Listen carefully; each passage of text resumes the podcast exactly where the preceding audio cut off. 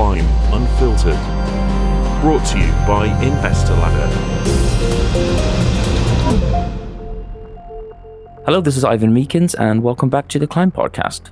So in this episode, we're going to talk about how video games can be used as a platform to spread awareness on important issues in the world.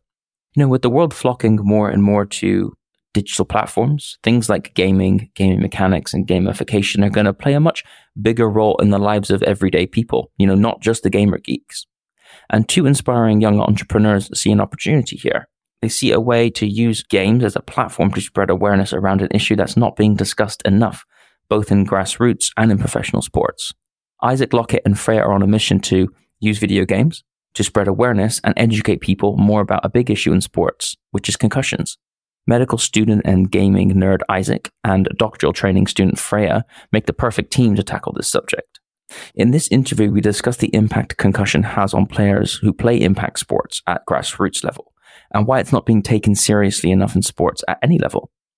Isaac and Freja share their vision of how popular video games like FIFA, NHL, NBA, and Madden can help break the stigma around this invisible injury and get more people talking about it and treating it appropriately. It's a great example of how entrepreneurs can leverage existing platforms to share their message without having to start from scratch. So super keen to get stuck in. Here we go.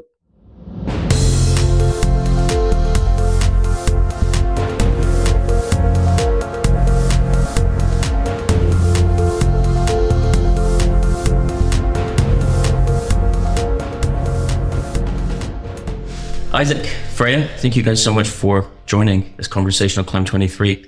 I guess we could get straight to it and talk a little bit about what made you guys want to focus on concussion and how you chose video games as the medium to teach that.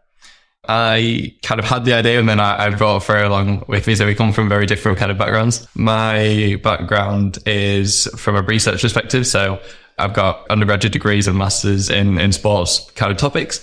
I also work in the medical industry, so I kind of have that crossover between concussion and sport and medical impacts in sport. Okay. And I also play a lot of video games. And then I've kind of put the two together with the recent news about the different various lawsuits that are opening up about concussion and the increased awareness of it. And was like, oh, there's actually a gap here and there's an unmet need here that can be challenged. Brilliant. And Freja, what's your sort of background into this? So I started playing rugby in my undergraduate degree, doing bioveterinary sciences, ended up having 3 concussions in 2 years. Wow. And not really knowing what a concussion was until I started my master's, or MRes, researching concussion in women's rugby. So I always thought stuff with the brain's really interesting, but kind of that personal experience and having been a player, I know how important it is to get the messaging right. So that's why I'm kind of so keen to be involved. For sure. You had 3 concussions in the year? In 2 years. In 2 years. Christ, what was that like? I didn't really give them much thought. The first one knocked me clean out, and it was very much the rugby mindset, shut up, get on with it. Yeah. And a lot of players find they don't realise how concussed they are, or how not okay they are, and that's something I'd really like to change. Kind of, if I'd had pitchside healthcare, which a lot of people don't, I probably might not have had the second one, because kind of concussions, once you've had one, you're more likely to get another one. Sure. And I think my story is almost quite typical of women, particularly in grassroots rugby. God, yeah. There seems to be, in sports, well, a lot more awareness around concussions. So in football recently as well, the rules that they introduced with head injuries where they have to stop the games. So it seems like there's a bit more awareness of what's happening. What's your take on the current awareness level of concussions in sports in general? Yeah, so some teams are really good. They do it to the letter. They have mandatory education every season. Particularly the older players, they make playing decisions. They might duck out of a tackle, they don't feel safe, or they might take an extra week off just to look after their future health. Whereas younger players, I think, play in kind of a bit more of a sacrificial way. Right. I think it depends on the level.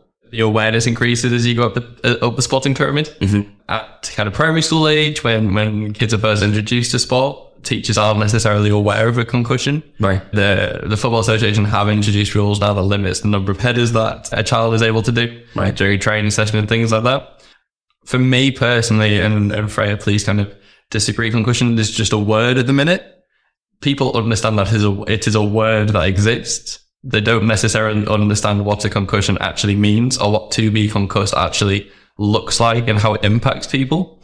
the concept of that we're trying to introduce here is helping to deepen that level and take it to the next understanding where people say, actually, yeah, I know the word concussion, but I also know what it means in terms of its impacts on the health of individuals.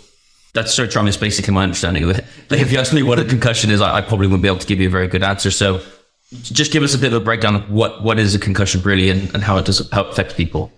Yeah, so it's a subset of mild traumatic brain injury. It's caused by a force applied to the head. One of the misconceptions is that something actually has to hit your head. It doesn't. It could be a direct blow. It can be kind of a whiplash effect. So you see it in rugby a lot. People get tackled and their head will fly back. Yeah, that's enough to cause a concussion. What's really difficult with them is the transient nature of symptoms. So they might appear instantly or kind of hours or days later. And a lot of these symptoms are really subjective, like vision problems, difficulty sleeping. Just for a lot of people, it's not feeling quite right. That's hard to prove, especially if your teammates don't believe you or it's an important match. Mm. That's kind of where it gets really complicated. And just to kind of add on to it, I think what a concussion is it's still quite a stigmatized medical condition within different cultures and within different communities. Right. A lot of people, for example, on social media, when you see a player who is missing an important match due to a concussion, so they should just get stuff and get on with it. Right. And it's that kind of stigma that we're looking to challenge. So alongside kind of Freja's description of what it is biologically, it's also a social condition, I would say. Okay. In that there's still obviously a lot of conversation around it and it's not as concrete as a clear diagnosis due to the nature of the symptoms. Interesting. Why do you think it's so stigmatized? Because you can't see it. Okay. It's like an invisible injury. Yeah. It's, for me, to an extent, I would put it in the same category as a mental illness. When a player takes a mental illness break, the fans and the spectators can't see it. And because they can't see it, they question whether it's actually real or not. And I think that generates a lot of stigma. Obviously, we're recording this in England, where the general mental health awareness and the general concussion awareness kind of hand in hand are increased. And I think in other cultures, head injuries and the kind of symptoms they create also do still involve a lot of stigmatizing in communities. The lack of acceptance that head injuries do impact people is where the stigma kind of stems from. Yeah. Have you seen any specific cases of people who have really struggled with this, or is it more kind of general? There are some really tragic cases, unfortunately, in the States where there's a lot more high impact sports. So American football and ice hockey, yeah, where multiple concussions have led to the development of a condition called CTE, where it has unfortunately led to suicides. It's led to kind of, I don't know how graphic we want to be, but it's led to murders where people have suddenly developed a psychotic episode. And whilst it's not directly from a concussion, it is kind of the buildup of multiple impacts and multiple concussions. Okay. Just so if the concussion is bad enough, but then it may cause other mental illnesses as a result of not being treated, or just you suffering from something you may not understand. Yeah. And in terms of kind of work and school life, if people have kids they need to feed, work they need to go back to, it's kind of how tolerant is their job of their injury, does work believe their injury? Yeah. I've just finished some interviews with rugby players who've been concussed, and a lot of them say it's really hard to find help after concussion. Wow. So they go to the doctor and kind of don't really get anything from it. They'll go to A&E and just get a leaflet. So it's kind of about giving people the tools to recover concussion well. Mm-hmm. Interesting. So let's talk a little bit about your mission there, because you chose video games as the medium to kind of raise awareness on this. Where did that come about? I've kind of taken Freja down the video game kind of hole with me. Willingly or? If it does a good thing. So like for me, video games is one of the biggest industries globally. The good thing about video games is that it cuts across cultures, it cuts across geographic boundaries to a greater extent. There's obviously some areas of the world where this idea will mean absolutely nothing, but for a large kind of population, it will hopefully lead to something. The idea of video games is, first of all, there are a lot of different video games that this could apply to. So you've got like FIFA, you've got Madden for the American football, you've got MLB, the show for baseball fans, and WWE 2K for the wrestling fans, all of which have a slightly different demographic audience. Yep. And that's kind of the first kind of sticking point is how do we reach a large amount of people? And video games are able to do that across various different kind of traditional blockages for people to get messages out. Okay. Interesting. So How would that work then? I mean, how would you go about educating people about concussion via the video game? So I think I'll kind of talk about the how, and then Freja can kind of touch on the messaging. For me, it's about embedding into what already exists. Yeah. So I'm not saying for one second that I want to turn FIFA into Concussion Simulator 24. That's not what I'm saying. It's generating concussion so it exists in the video game space. Okay. So at the minute, a player can break their leg, a player can break their arm, a player can stub their toe, and then be out for a certain amount of time. Concussion doesn't exist at all in the video game space. Right. And obviously, as we know, it is a thing that does have an impact in the real world. Yeah. And that's where the what kind of is. What we are looking to do is introduce concussion so a player can become concussed and does need time out of the video game, and then it's all due to the messaging. Tell me a little bit more about the messaging then. So how would that work? So coming kind of from a position where I used to play, if anyone turned up and said you're having an electron concussion, I'd be repelled by it. I don't want to go on through a pitch knowing all the ways I can get injured. So I think Isaac's idea is to teach people in a way that kind of they don't realise they're learning. So in a way it becomes, I don't want to say casual, but they see a player gets concussion and they go, oh, they follow this protocol and they can come back to play. So it's just normalising the conversation, I think, from a perspective where you've gone from not being able to have a player become concussed, therefore it remains alien and it remains that kind of stigmatised thing that people in the mainstream aren't aware of to, oh, a player can actually get concussion. Yep. And then as Freja was alluding to, the messaging is important. So we're not looking to scare people with the messaging. It's just saying actually concussion does exist. A player will need time off if they get concussion. And there are things that need to be done to ensure that player makes a recovery or as Freja likes to say, recover well. Yeah, interesting. Because you mentioned the lower rungs down the kind of sports pyramid you go, the less awareness there is. And also from grassroots level with young kids are probably playing computer games and playing sports at the same time. How impactful do you see the message of concussion being to younger generations who are playing games and being educated on it?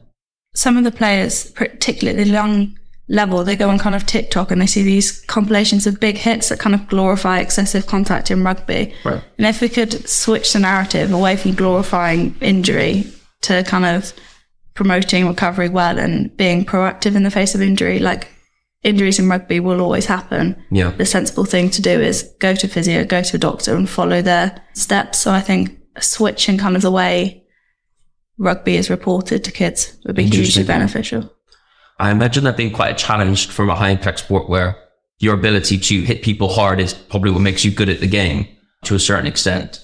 What challenges have you found kind of drawing the kind of the line between not like saying that hitting people is bad, but also educating people on the fact that people can get injured?